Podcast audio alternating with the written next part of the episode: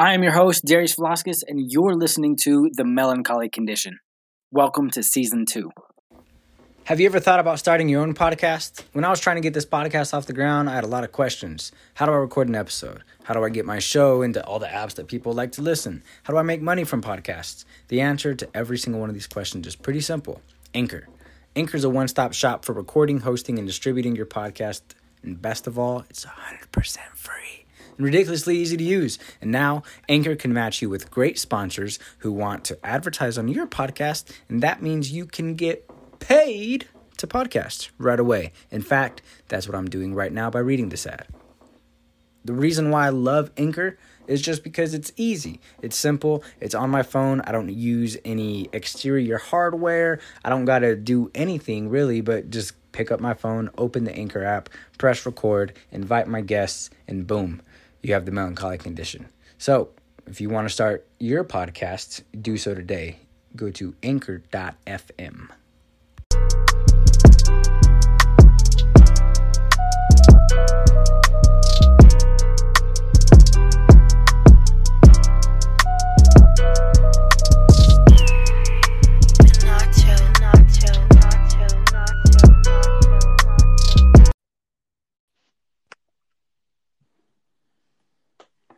Hey, what's going on?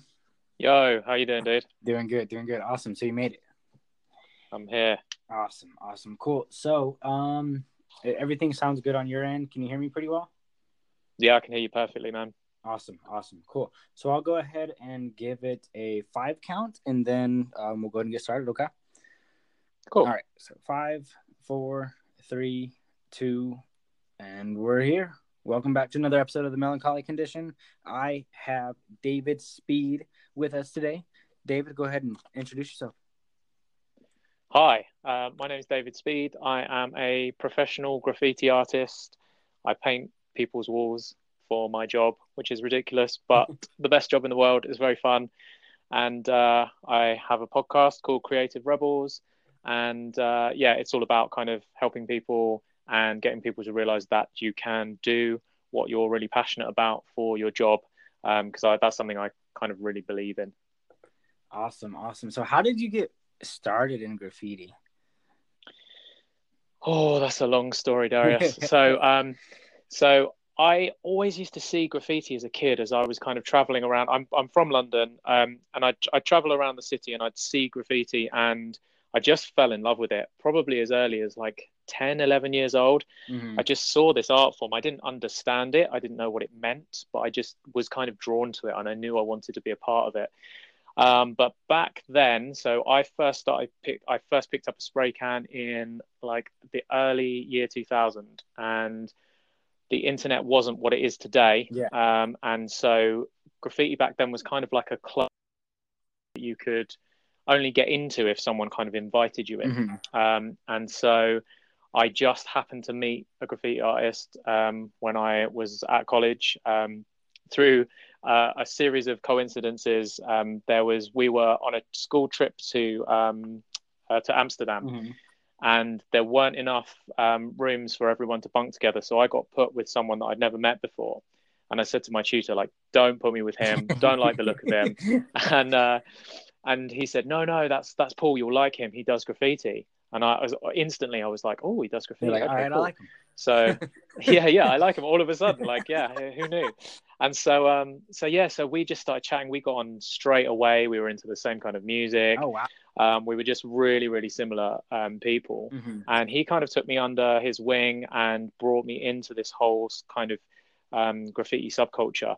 Um, I then fell deep in love with the art form. Um, I painted for 10 years illegally um, up until 2010. Um, so Allegedly, basically, when illegally, yeah. So No, um, I said allegedly, right? allegedly illegally. Yes. Yeah, um, yeah, yeah. I'm not going to confess to any uh, uh, to any big crimes, but um, but yeah, basically the the legal areas where you could paint, where it was sanctioned, where you weren't going to get arrested in London. There were a few of those, but gradually, one by one, they were starting to get shut down.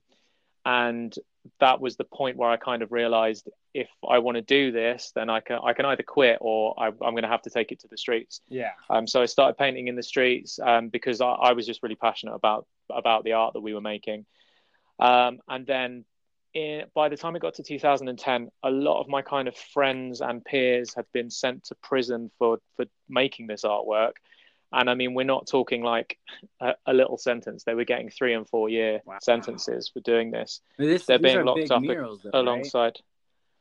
Yeah, we were painting big murals. We were we were painting uh, kind of on the side of the railway lines. We were painting on trains. Okay. We were doing we were doing a lot of that kind of stuff. So let me let me ask you this. Um, here, at least whenever I was younger, right, I had a lot of friends um, that were into graffiti as well. Now, I don't know if it's different in London, but there wasn't a huge art form.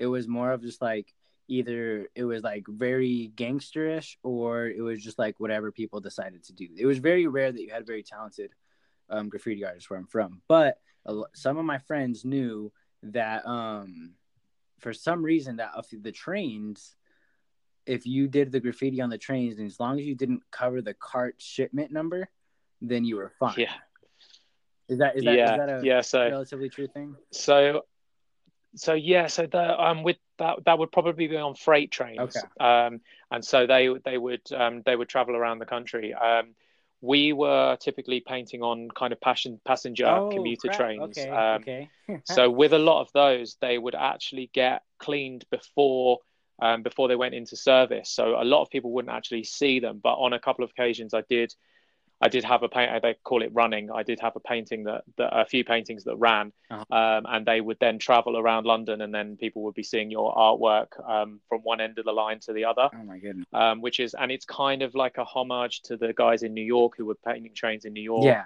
Um, and it sort of became and and I guess with that a lot of that was to do with adrenaline. Um, I've always been kind of a bit rebellious, A and uh, in love with doing Yeah, things so- that kind of well i think that's good though you know being able to indulge in something that kind of excites you regardless of you know obviously not something as far as like breaking the law all the time but like those type of activities that's the I mean? thing. And I think, yeah, I, I mean, and it's it's dangerous as well. And I think that's that's the problem. Is uh, there was there was three artists recently in London who were killed while they were while they were painting on the tracks, and is that is that Uh, yeah, the, the yeah, rails, so- the electric rails? Uh, they were actually, I believe, they were actually kind of sucked into the path of a train because when those trains, if you're in the wrong area, when those trains kind of really, really, um, that when they're going really fast, um, the the air current just kind of pulls you in. really? So it's like Uh, because I have been painting. I mean, this is many years ago now, but yeah, yeah, I have been painting, and I've kind of felt my clothing and and I've felt myself kind of being sucked Oof. backwards um, a little bit. I have felt that before, so. Um, and I think that was, I, I mean, where, so, I mean, I started, I was like 18, 19, I was, I was young. And I think at that point you feel like you're invincible. yeah And by the time it got to 2010, um, I was kind of in my late 20s. And at that point, that was when I started to realize, okay, you're not invincible. You're either going to get hurt or you're going to go to jail for this. Mhm. Um, so that's when I started painting commercially. And that's when I started my company, which is called Graffiti Life. Um, we've been obviously in our ninth year now, um, and we so we do it professionally. Um, so I no longer paint like uh, a vandal anymore, Mhm. and, uh, and it's actually my job now, which is which is incredible. And that's a humbling story, man. That's cool. I've um, I, I something that was fun for me. Um, allegedly, whenever I was in high school, we used to go to these abandoned buildings, and me and a, two, just one of my other friends, and we'd buy like the professional low pressure grade cans, Yeah, and yeah, we'd, we'd pack like a bunch of them, and we'd just go into this giant building that had graffiti everywhere, and like um we would just put like quotes we put symbols all over the place. We do things to kind of like scare people draw some like really funky characters you know what i mean? Because my friend kind of taught me how to do like the the overlaying you know what i mean? Kind of like painting with Yeah. your your highlights you know whatever. Um so anyways I, my stuff wasn't the best but it was you could kind of if you saw it you could kind of get a decent idea of um, what i was trying to do. And i remember you know we'd do this for a while until you know we kind of ran out of space and every time every week we'd go back you'd find like a new piece or someone else would add something to ours and i always thought that was like really really cool you know what i mean so we'd be creating these giant like these were 20, 30 foot walls. You know what I mean? Just blank canvas. So we would um we would add, we'd have some fun with some of the local artists, and then you know as I yeah, got it's older, so fun. Yeah, yeah. As I got older, um, one of the things that was funny was I saw a lot of my little brother's friends in high school taking pictures of the stuff that's still there.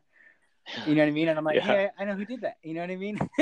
so that was always a, a thrill for me. But it's really interesting that you know you made that into a career. I think that's um, that is a huge culture shock. You know what I mean? Because I don't think a lot of people understand that.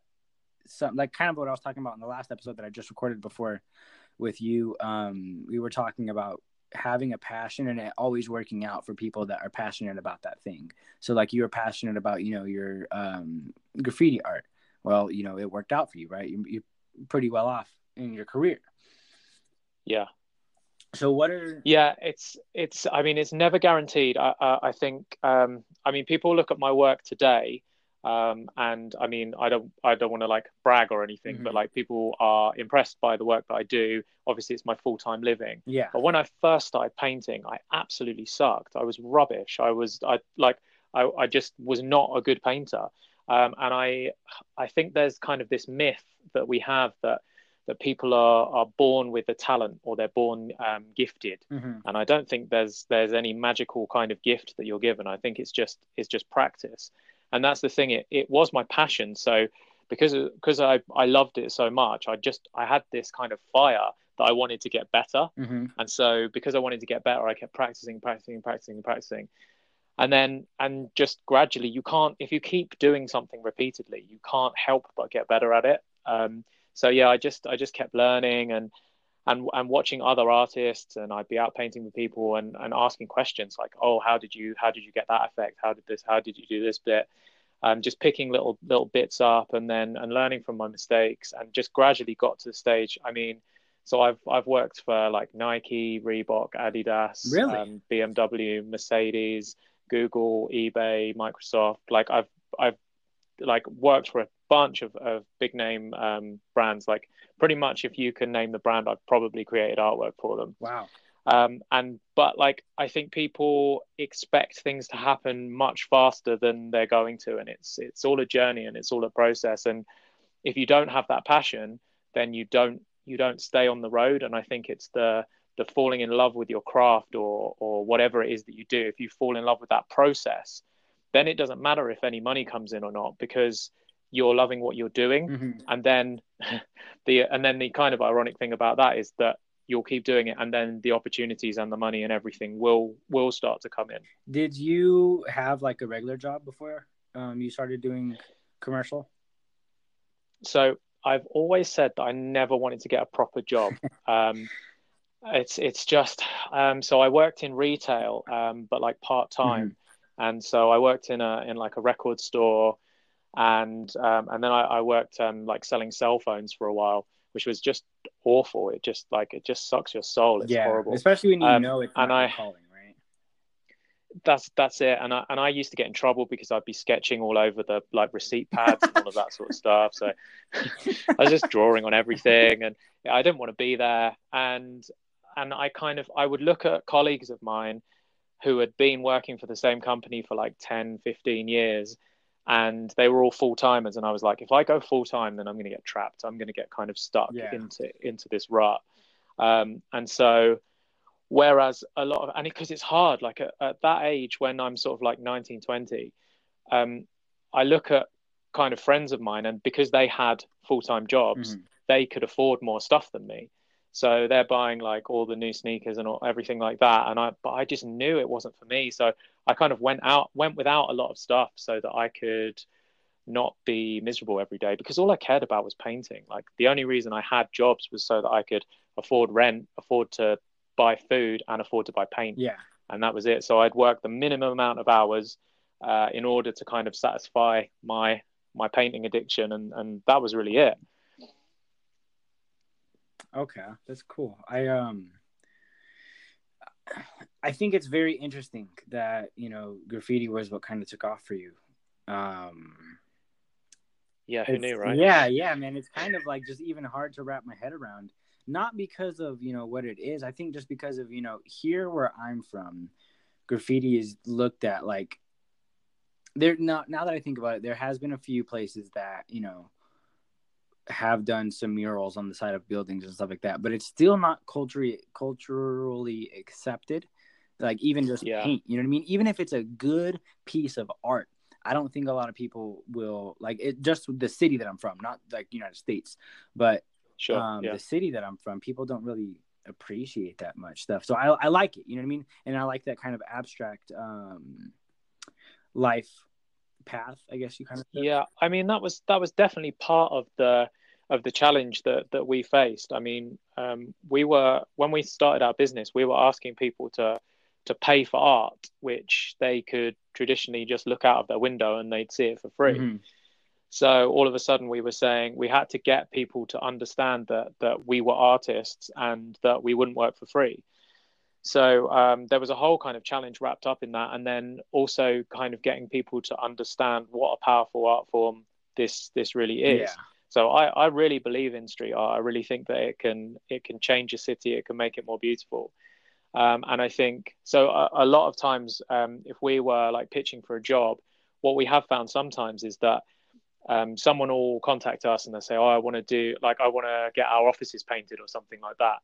And they're kind of they're young and they're in their job and they've been tasked with with doing something, so they they contact us and then it kind of goes up the chain and it gets to the bosses and they just hear the word graffiti and they and they're kind of like negative they don't want to do it or whatever but then when they actually see our work Mhm. then they kind of realize okay this is something else this is not what i thought it was because i think i think the word graffiti kind of um it conjures up an image in people's heads Yeah, has a and negative connotation. it's not it. yeah exactly and the art the artwork and the artists have evolved and it's a it's a lot more um, there's a lot more skill involved and we can create we can create beautiful pictures so I think it'd be a lot cooler if it was a little bit more like it was a thing. You know what I mean? If if this building, if regardless of the business, if it would, if it looked like this, and you know, you had, I don't know, say, even if you wanted to keep it professional, the the original CEO. If, if he passed away, a mural of him on the building or something like you know what I mean, things yeah like yeah that. I think it's I think it's really cool. Um, something that I yeah i mean i'm based in shoreditch in east london Yeah. and um, around this area like there's there's street art tours like you can go on a tour and the guides will take you around and they'll say oh this is so and so artist and they've they've painted this mural and it means this and so literally it's it's part of the tourism of the area it's it's um and kind of the local the local councils and everything have kind of understood that this is a this is a part of Shoreditch and it's a part of of the culture now. And so rather than the graffiti being removed it's kind of being embraced which is which is a really positive step. And I think more and more more and more cities will follow. So there's like Wynwood in Miami. And I think the more that people see these successful areas the more it will kind of spread um, globally. Do you um wh- when was it kind of like in in you said you're in uh Europe, right? Yeah I'm in uh, in London In UK. London. Okay. So in in in London, when was it first starting to like were they less where was it less dramatic about like oh we gotta we gotta cover this up you know what i mean because i know here if there's any graffiti even if it's just around a, a bike trail um which a lot of Yeah. people do you know what i mean there's a bike trail there's a bunch of empty walls and people will do graffiti sometimes it's nice sometimes it's not but regardless it usually takes about a day and someone will go and it, it's covered up within the day so when did that kind of like start getting mitigated as far as like oh you know this is nice let's let's just leave this one here So it depends on uh, which part of, of the UK you're in. So Uh-huh. there's a there's a city called Brighton, which is um, which is by the sea, and it's kind of it's totally embraced there. And Brighton is a very sort of um, I, I'd liken it to kind of like uh, a New Orleans or somewhere like that. It's it's kind of like really open and uh-huh and everyone's sort of quite cool that lives there and and they fully embrace it. Uh, it's the same in East London um, and kind of like South London a little bit as well, but then like West and North, it's it's kind of pretty much covered as soon as you as soon as you paint. Um, and the the crazy thing was when we had the Olympics over here in 2012 hmm literally everything anywhere in London. If there was graffiti, if it popped up, I guess they just wanted to present their city as like this shiny, beautiful place for any new uh, for any new tourists Yeah. that were coming in to see the Olympics. And uh, the, the graffiti was blitzed; it got covered off of everything. It was crazy. even like the, the like the murals and stuff everything. Wow. Everything was just whitewashed. They just got rid of everything. It was awful. That's crazy. So in those scenarios, is that like a an opportunity for your business? Um, so not really. I think. Um, I mean, we do we do a lot of kind of interior murals Okay. um, as well as outside stuff. So, um, so for example, we've painted Xbox's offices. Um, they contacted us and they wanted like characters from Halo, characters Wow. from like all of their different video games. Okay, so hold on. Um, so that was really cool. Let me backtrack a little bit. When was the first actual like okay, you start this business, you have a portfolio I assume of um your artwork with, you know, your clients or not your clients but your partners. Where did the first contract that kind of got you with your name as to where it is? Where when did that happen? Okay, so so so this is the thing as well. I think like everything starts with a first step, Mm. and our first step is very very humble. So so as I described, uh, my friends were getting sent to jail for this, Yeah. and I was like, okay, we've got to do something more positive. So we started the company, and then on day one, it's like, okay, we haven't got any customers. We ha- no one wants to pay us to do graffiti. What are we going to do? So literally on day one, uh, it was me and my friend. We grabbed a canvas and an easel, and we went and stood in kind of a busy high street, and we just started paint, um, just started drawing on the canvas, Like so like street and art we kind of stuff? printed out some like performance? yeah. So but but like on yeah like a yeah almost like a like a busker Okay. would uh, would like play a guitar or something like that. Um, but we realized that so where a busker you have to have a license because you're asking for money. So because we weren't asking for money, no one could move us on. so so we took our canvas, we stood in the street, um, just started drawing, and we printed out some some like really crude business cards, um, just whatever we could manage at the time. So we printed out these business cards, and we just started talking to people that would come up to us and and wondering what we were doing because it's not every day you walk down the street and you see someone there with a canvas, like just making art. yeah. Um, so we started talking to people, and on that day, we got our first client, which was a lady who had a yoga studio, and she wanted us to come in and, and create some artwork on one of her walls. That was literally the first step. Um, we set up our website, and I mean, it, back in in the beginning, all we had was pictures of walls that we painted, so no professional clients or anything like that. So we just had to populate it with stuff that we painted in the streets. Um, we didn't put anything illegal on there, so we just used um, kind of legal areas where we were allowed to paint, where we'd done pieces. hmm Um, we put all of those photos up on our website, and then it was just a case of just contacting as many people as possible, um, ringing on ringing on uh, people's front doors and just saying, "Hey, we're graffiti artists. I don't suppose you want to get one of your walls painted or anything like that." And you get you get out of hundred doors, you get ninety nine doors closed in your face. But when you get one, then that's that starts to build and step by step, and you just you just grow from there. So literally, I think um, the first big client that we got in was Adidas, Mm-hmm. um, but it wasn't it wasn't even Adidas. It was like kind of a small sub brand of Adidas, which is called TaylorMade, and they they make golf um, they make golfing equipment. yeah. Because okay. you know I've these big brands all have like little yeah they have like little sub brands. So yeah. um, so TaylorMade um, contacted us. They wanted something really, really small, but um, we we did the job. But then that meant um, that we could put Adidas's logo on our on our website. So we're like the graffiti artists that have been hired by Adidas. And then when your next inquiry comes in, and someone from Nike or wherever sees that you've worked for Adidas, then instantly they feel like, okay, well, if it's good enough for Adidas, then it'll be good enough for us. And so it's just, uh, I mean, the, So the phenomenon's called social That yeah it's social proof Yeah. Yeah. Wow. Wow. so i mean because social proof is massive it's like you know when uh, when you're like when you're walking down the street and you see like there's a big queue outside of a nightclub there's plenty of room inside the nightclub but they want you to see the queue because the queue makes you think oh that nightclub is busy Yeah. yeah. um, that that's a place where I should go. Uh, it's the same reason why, like, it's the same reason why Nike's such a. I mean, a, a pair of Nike shoes uh, probably costs the same to make as a as a no brand shoe. It probably costs like ten bucks to make, Mhm. um, but we'll pay we'll pay 150 bucks to buy the shoes because because they've got that little swoosh on them. Yeah, that's yeah. that's all it is. Um, and like and on and when you listen to when you watch comedy on TV and they put that laugh track on, it's it's all social proof. It's like humans want to follow other humans. So if you're setting up a business, as soon as you've got one client, then you put that on your website and you shout about it and you say we've made work for these people and then that that helps you and and because everyone then comes along they know that they can trust you That's amazing.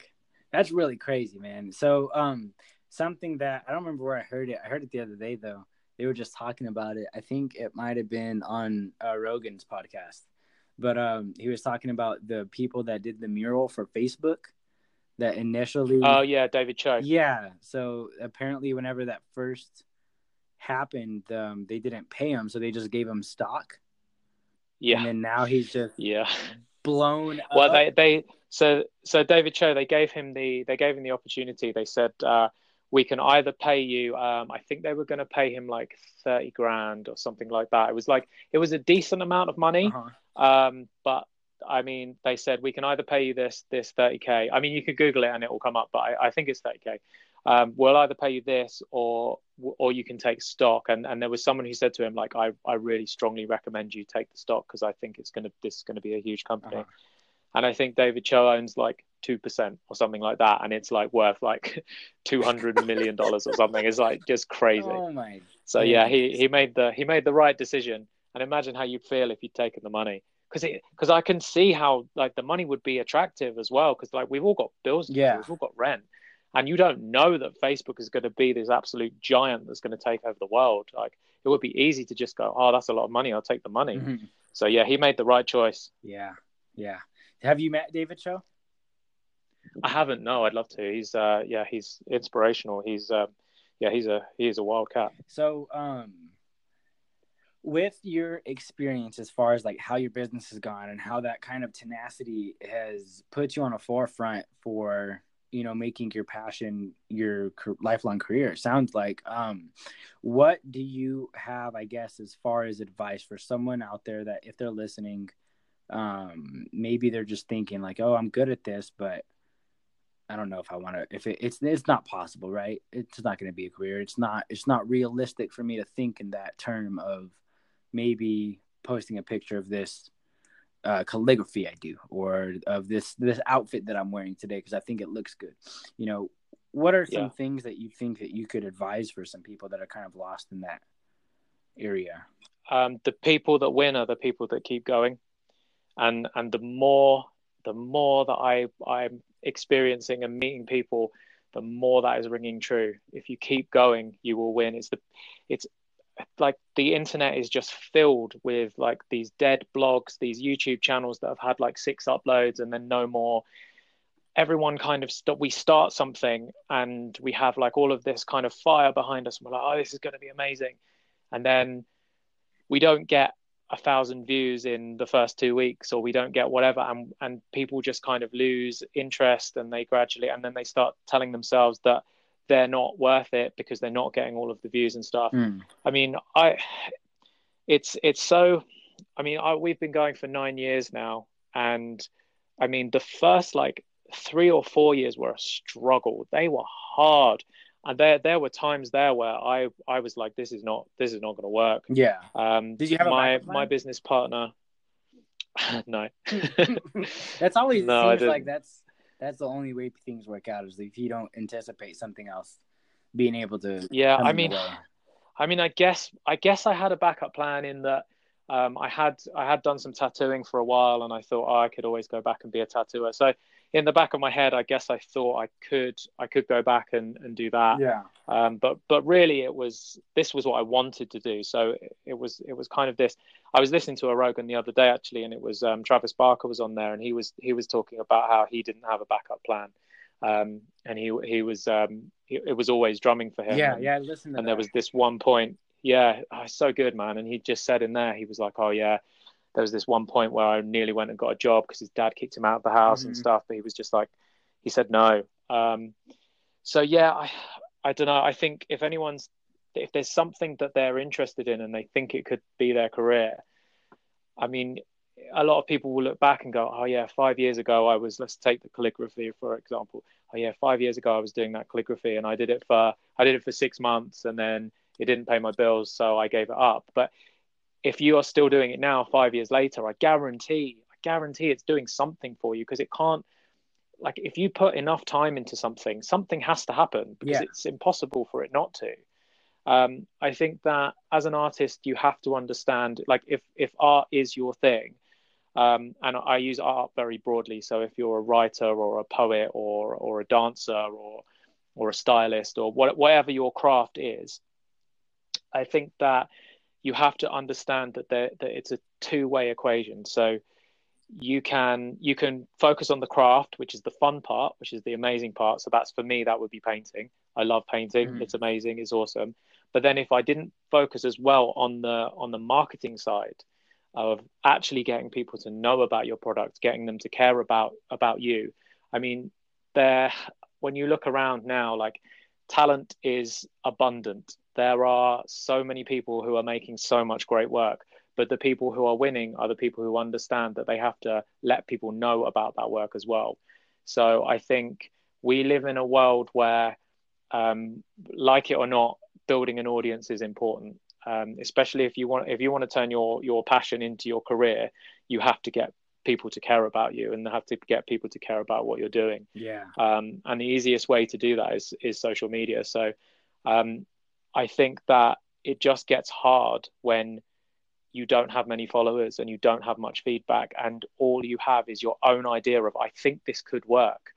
But it's really hard to then carry on going and, and still believe in yourself and think, oh, this definitely will work because you don't know. But from my experience, if you do keep going, it will work.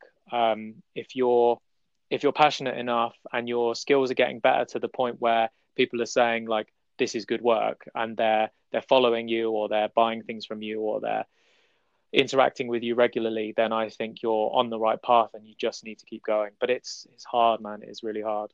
I think that, you know, if people just weren't so focused on biz, uh, like making money, and actually, oh god yeah. you know what I mean? Like it seems yeah 100% like as far 100% as I'm concerned, and as far as like the people that I hear talk, or even other guests I've had on the show that have turned something as far as a passion into like a career that's prosperous for them, it seems like the, no one ever focuses on money. Like you know, sure, you know, you make sure your bills are covered, but you don't focus like like you don't think, oh, this is gonna make me rich. You don't worry about. Yeah. You don't set the expectations that this thing is gonna make you money. You're just doing it because you love it, and then it just happened to always work out. And it seems like that's Yeah. how things are, like in the world. Like if you don't expect something to, I think maybe it's just the motive behind it. If you're if you're doing something because you love it, opposed to doing something because you're eager to buy a Lamborghini, um, it seems like the world will kind of give back to you like that. I think so. Yeah, I mean, what I've what I've started to notice is that you, so you will hear like almost every podcast that I listen to, I listen to a lot of podcasts.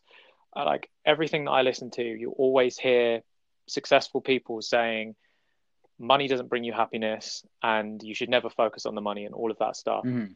I believe that it's only when you've actually made money that you that you realize that that is true because I was always chasing the money until I got the money and then realized oh shit this this doesn't this doesn't bring anything Yeah. significant to Yeah. me it's like I can I like money is great money is awesome it like um Joe Rogan calls them fun tokens um I think that's Fun exactly what money is it allows you it, it's exactly true. Like it allows you to do stuff that you couldn't do if you didn't have loads of money.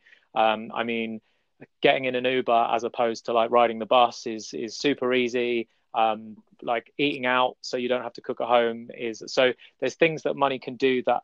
But I mean, when it comes to like fulfillment Uh-huh. and actual deep, real happiness, that that for me is is if I it's like sometimes I'm painting walls like in the rain, I'm freezing cold, and I'm maybe I'm working for a client who uh, like their artistic vision doesn't meet mine, um, and I kind of go, oh, this is like this is not the best job I've ever done, but I kind of I'll be up a ladder and I'll just think, but I could be sat in an office staring at a computer screen, and that is exactly not what I want to be. So I'm like so happy, like and happiness is, is the too, meaning of no? life. Yeah, hundred percent. Like gratitude and happiness are, are so important. For example, uh, the other day I, I was on Instagram. There's an artist I follow on there, and he he made a post saying, um, "Just reached 10k followers. Can't believe it's only taken me three years. I'm so happy." Uh-huh. And for most people, if you went up to them and went, "Okay, so I can get you 10,000 followers. Um, it's going to take you three years," then they go, "Oh, no, no, no, that's too long." You know, like Mhm. people would would meet it with negativity, but he was just flipping it around and going, "It only took me three years," and he was like super pumped that it Yeah. only took him three years. He was like reframing it totally. Like three year, three years is is the magic number. So um, on like our podcast, Creative Rebels, It seems yeah, like, with on, on our podcast, like yeah, three years, man. I swear, like every guest that I've had on our podcast, they're they're three years, something happens. If you put in the work for three years, something starts to happen. It's always around that time. I feel like it's either three or nine because I've I've had a lot of people that I've talked to as well. Like, oh yeah, I've only did this for a decade or a little less than a Yeah. decade. You know what I mean? And it's like, or you're, um, I guess to become a pro. Of course, yes, three years for Yeah. something to happen, yes. But then to become like a true advocate of something, I think it's that decade because you talk about like you know these artists or athletes and stuff like that. You know, oh these are the best on the planet. How long have they been doing this Yeah. for? Ten years. Yeah, I think that there's a lot to be said for the theory of 10,000 hours, that it takes 10,000 hours to become truly great at anything. Um, and certainly when I looked at look at my career, it was it was after 10 years of painting that I I realized I was good enough to actually make a make a living from this. That's crazy. I think there's so many people that are just scared to put like to try it out. You know what I mean? I think the fear of because everybody has that um fear of something not working, but then you know I think if you have a passion and you're really confused about it, you're like, well, what if it did work? Then you go on this little story time in your own head of all the things that you could do if it worked. But I don't think anybody wants to act on that. More people are okay with accepting that I shouldn't do it, opposed to accepting that like wait hold on this could be a really great thing Fear is powerful, man. Fear is so powerful, and it, it holds so many people back. I mean, the the fear of failure is so powerful that most people don't even start because they're scared that they're going to fail. i mean wouldn't you rather say i mean sorry to interrupt you but wouldn't you rather say hey i tried this thing you know what i mean like because i've done a lot you know i did some acting i did um, a clothing line i had a marketing agency i had a sign company um, and now i have this podcast i want to be writing books and i want to sell my paintings eventually but you know what I mean? I'm, I'm trying all these things because I want to be able to say I've tried it. I don't care if it works. I just want to say I've done it before. You know what I mean? Yeah, But wouldn't you rather? yeah, have, like, definitely. say, yeah, I tried to start. You know, if the if the if your business didn't take off as well as it did, and you didn't come in such great contact with the people that you have, wouldn't you have rather said, yeah, I tried to do this thing rather than, well, I've always wanted to. Yeah, hundred percent. I I think that it, it all comes down to fear of other people's opinions. And I think that's what holds most people back is that they think that if they try and fail, then people will think less of them. Mm. Um, but for me, I I have always kind of pushed that to the back. Yeah. Um, I, like back when I was not, I was like spending all my money on painting, and I and I wasn't like buying the the freshest sneakers and all of that sort of stuff. Like Mhm. I didn't really care what other people thought. It was I was kind of staying true to myself. Yeah. Um, and I and I think that I yeah I'd much rather say that I I gave it a shot than than always wondering and always going oh what if I what if I had done that. Yeah, I think it's crazy. I, I know I had a um, when I lived in Houston, a buddy of mine, uh, Dylan. He we started this like entertainment company where we just took like some local artists and we try to do some marketing for them and try to give people a voice. Yeah. You know, kind of what I'm doing here is like if you know you have a story, I want people to be able to share it and give people that voice. But uh, what we were doing there is we worked with a lot of local artists and a lot of people would come up to us like, oh, you know, I've always wanted to do music, or they'd show us music that they've made and things like that. And we're like, dude, why don't you just do put it this way? Like, do this for a couple years and just start start uploading it to iTunes or something like that. You know what I mean? And there'd be so many people that swore they wanted to do music for the rest of their life, but were so scared to let other people hear their music. And we weren't even on a big level of like, I guess you could say, um, as an entertainment company. We didn't even have anything filed on paper. We just said, hey, you know, Yeah. we're starting this group or a collective of people that can come together and say, if you have um, any art, you know, show it to people. Someone might like it. You never know. You know what I mean? and it it didn't really play out too well, but there was still a lot of scenarios where people would come up to us, "Hey, what do you think of this song?" Yeah, it sounds good. It needs some work, but I mean, um, let's practice on it and see how we can perfect it and put it out. And they're like, "Oh, well, I don't want to put it out." Like, why are you doing it then? You know what I mean? It's like, why would you put so Yeah. much work and so much passion behind this thing, and if you're not gonna share it with people? because they're scared that, of what people might think. It's it's very real. I, I I do understand it, but you you just have to, if you want great things to happen, you just have to get over it. Um, because because some people will say they'll tell you that they don't like it. They'll say that it's shit. If it's not their if it's not their kind of thing that they're into, um, then then they're not feeling it. But then it's not for them. Yeah, You just have to find your tribe. You have to find the people who do resonate with what you yeah, do yeah, um, Yeah. and then and then you just grow them one by one and it's a slow process it's like it's like your podcast you you know that this is gonna some people will listen to this like that they'll listen to an episode and they'll be like oh this is not this is not the one for me. Mhm. that's fine. There's a million podcasts out there. Go and find the one that works for you. But you know gradually week by week you're going to gain a few new listeners here a few new Yep. listeners there and gra- and you're just going to build it. And in three years time you'll have a huge audience and you'll be able to do a lot more. With um this funny because this podcast actually started with no guests.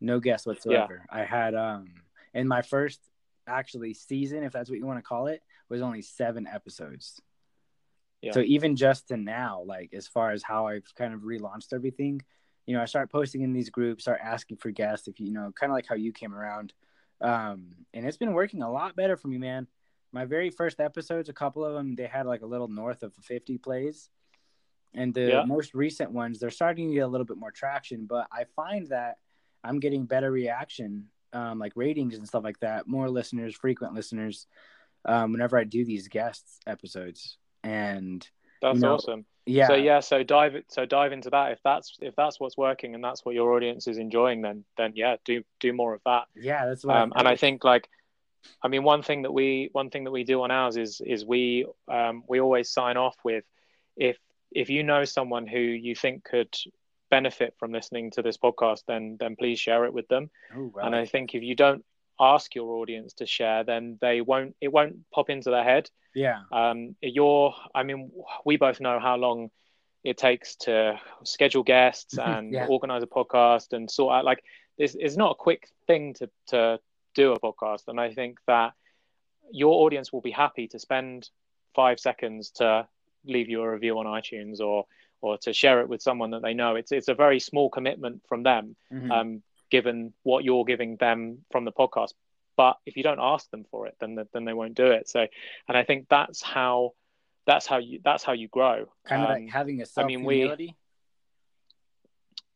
yeah, um, I mean, just just not being afraid to ask. Mhm. Um, there's an has- amazing book I read go ahead I read last year um, called The Art of Asking by Amanda Palmer. Mhm. and um, it's, it's it's such a good book. And she just talks about how like we don't we like people don't feel confident enough to ask for things, and I and I think it's absolutely fine to ask. The worst that can happen is people will just ignore it or they'll say no. And yeah and yeah, asking is powerful.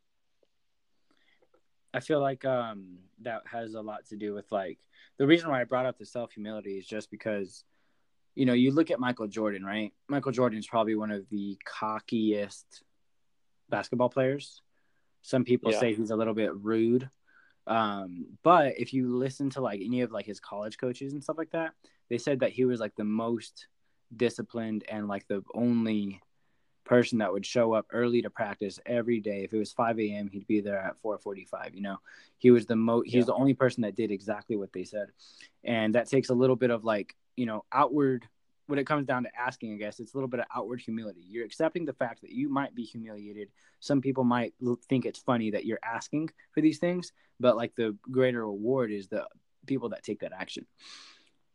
Hundred percent, and you'll you'll build around you your your tribe of people that that like what you do, and all like all of the work I I make is for the people that like it. Yeah, You yeah, know, absolutely. it's not it's not for anyone that's not interested in it. So I don't waste my time thinking about what what what might go wrong. I I just focus on what how I can provide value to the to the people that follow us. hmm That's good, man.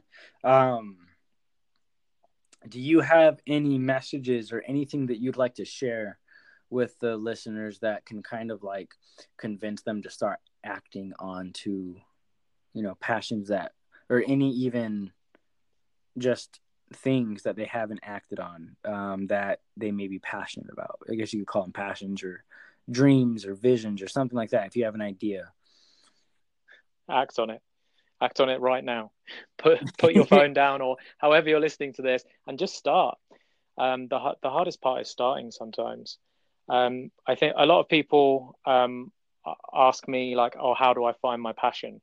Um, because there, there's not anything that sets their world on fire. Yeah and i think there's this term like discovering your passion like you're gonna you're gonna walk down you're gonna trip over a rock and all of a sudden you're gonna find your passion. And and it doesn't happen like that. You you cultivate a passion. You you find an interest in something. If you're interested in calligraphy then you practice it and you get better and better and better. I'm using your calligraphy yeah for sure. One reason i said But- that is because I actually but- have a, a couple dip pens here on my desk. Right, right, cool, cool. I think it's it's it's such a it's such a good example because when you first start, you will suck, but if you're interested in it and you're passionate enough to kind of push through the boredom, because I think that's the one thing that no one talks about is the boredom. Like we we look at things like oh I enjoy something or I don't enjoy something, but when it comes to becoming good at something, like putting in your ten thousand hours, there is a lot of boredom because there's there's times where you and especially if you if you're following experts on on um, social media it's like you'll see their artwork and you'll just be like oh well i'll, ne- I'll never get to that stage. Oh and because you don't see the 10 evil, years though. it's poisonous. Oh, yeah. Yeah it. they they say comparison is the thief of joy. And i i truly believe that. I think that yeah um, comparison is is awful. Um, because yeah it just makes you feel like you're not good enough. But but if you keep going um, and you keep practicing then that interest will gradually gradually become a passion because you'll get better and better and better at it. Um, and it just it just takes time but most people don't have the patience to kind of stick with that and, and keep going through all of that time. So um, i would say to people sort of believe in yourself um, follow like even if it's even if it's just an inkling like you're not even sure but it's uh, maybe just explore every avenue to see where it takes you because it might take you somewhere completely different. Yeah. A lot of times like i've got friends who've, who've started businesses where they they started with one thing and then they've been smart enough to pivot because they've realized okay this is going in a completely different direction and this is where the market's going and they've they've just changed and that's that's fine too. Um, just just follow a path but just do something. Because if you don't like if if if you don't change anything then nothing will change. If you like everything that you have done up until this point has got you to where you are right now. So if you like if you don't change anything nothing's going to change. Like people would just sort of expect something to hit them out of the sky and just everything's different. It's not ever going to happen like that. You have to go out and make change happen yourself. I, I like that, man. I think um, a lot of the biggest problems is people are afraid to look for something. Like like you said, fear fear is fear is a a poison, and people I think 100% I think people's biggest fear a lot of the times is just wanting to be accepted.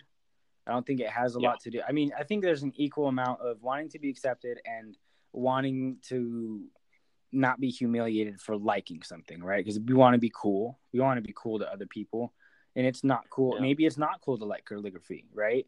Maybe maybe that isn't cool in some areas. Maybe if you showed up to school and you know in one of your elective classes you started writing old English and for some people you get one jock that you know in football or something like that that might be making fun. You know, this didn't happen to me. I'm just trying to create a scenario, worst case.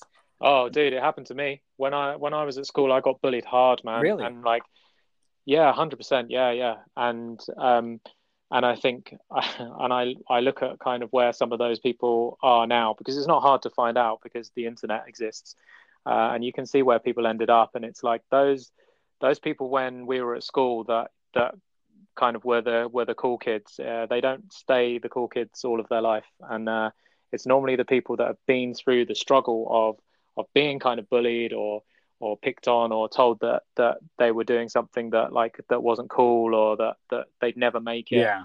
I think there's a lot of people who like to bring others down and and they they don't have the courage to try something themselves so they'll bring you down and and so if you're if you're a singer, they'll be like, "Oh, you can't sing," and because they don't have the courage to go and sing themselves. And if you can ignore that and keep going, then then success comes. It's it's always the ones that keep going are the ones that win.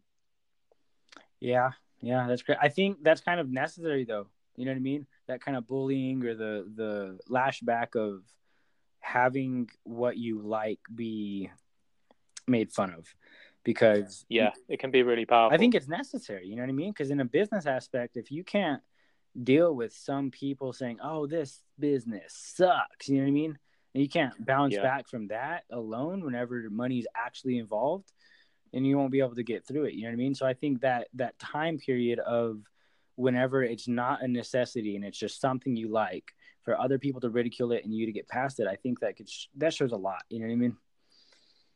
definitely, definitely. Well, man, you know, it's been an amazing time talking with you. Um, if you have any last messages you want to share with the folks, any things that you want to kind of, if you haven't touched on it, you know, bring it up. And if you want to go ahead and drop all your social media, any websites or anything, your podcasts where people can reach you at, go ahead and do so, bro. Sure. So um, if people want to see my artwork, then head to uh, at graffiti underscore life. Uh, that's L I F E, um, graffiti life. That we're on Instagram and Twitter. Um, and me personally, I am at David Speed UK on Twitter and Instagram. And um, our podcast is called Creative Rebels. If you search Creative Rebels in your podcast player of choice, you'll probably find us. Um, we interview guests every week who've kind of given up their nine to five and are doing something fun instead of a crap job that they hate. um, so so yeah, that's that's basically us on the internet. Um, and yeah, if you reach if anyone reaches out to me on um, on Twitter or Instagram, then I will definitely reply. I always um, I always reply to DMs and all of that sort of stuff. And uh, if anyone needs any advice or has any questions, like just reach out for sure. Awesome, awesome. I just found both your Instagram pages. I'm gonna go ahead and give you a follow. Um, we'll stay in touch. Thanks, bro. If um, oh, you cool. You have a podcast page for Instagram as well. Rebels Create. Yes, we do at, at Rebels Create. Yeah. And then your website is rebelscreate.com. I didn't know if you brought that up already. I didn't. Awesome. You're you're more professional than me. well, just no, I'm not more professional, man. I just noticed it. Um, just in case there's somebody out there that doesn't have Instagram or doesn't want to do social media, you never know who's listening. That's right. Yeah. Um, Yep. Yep. so I mean, I had an amazing time talking with you, David. Hopefully, maybe I can jump on your podcast if that's something you'd be interested in. Even though I still do have my part-time jobs, um, this is more of a hobby for me for now. You know, until um, I can get a little bit more of a structure going on.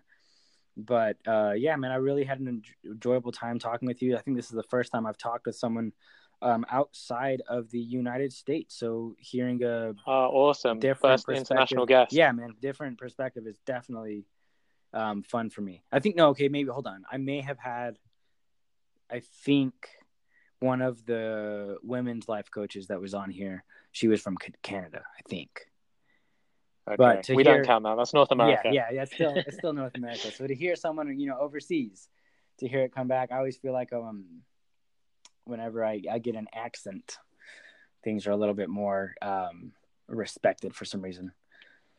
That's that's the beauty of the internet. We're all we're all connected, and and I think especially I'm I'm so in love with podcasting. I think it's it's such a great tool to connect with, and and just share different experiences because the if the experience of a of a kid growing up in London can influence someone who who lives in like Buenos Aires, then then that's a, such a beautiful thing, and and I think your your listeners can be listening from anywhere, your guests can be from anywhere, and it's just connecting us all together, and that's awesome. Absolutely, man. That's my that's my goal here. You know, I want to be able to let other people's experiences hopefully inspire something, whether it be just a creative thought or like, you know what I mean? Because that plant a seed, something.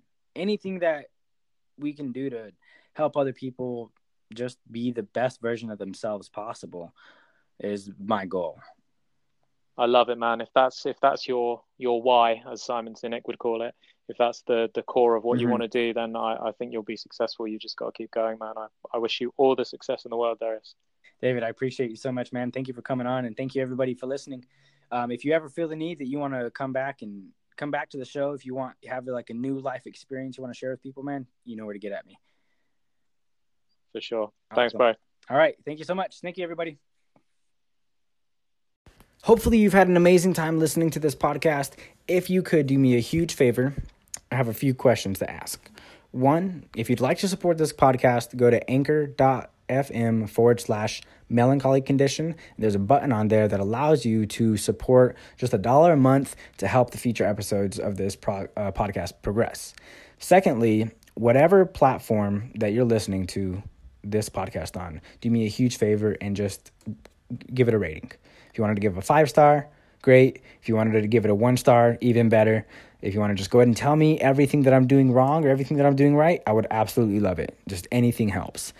And second, thirdly, if you have anybody that you'd like to send this podcast to, anybody that you think this episode particularly or any other episodes they may benefit from, do that and just share it with them. Thank you so much.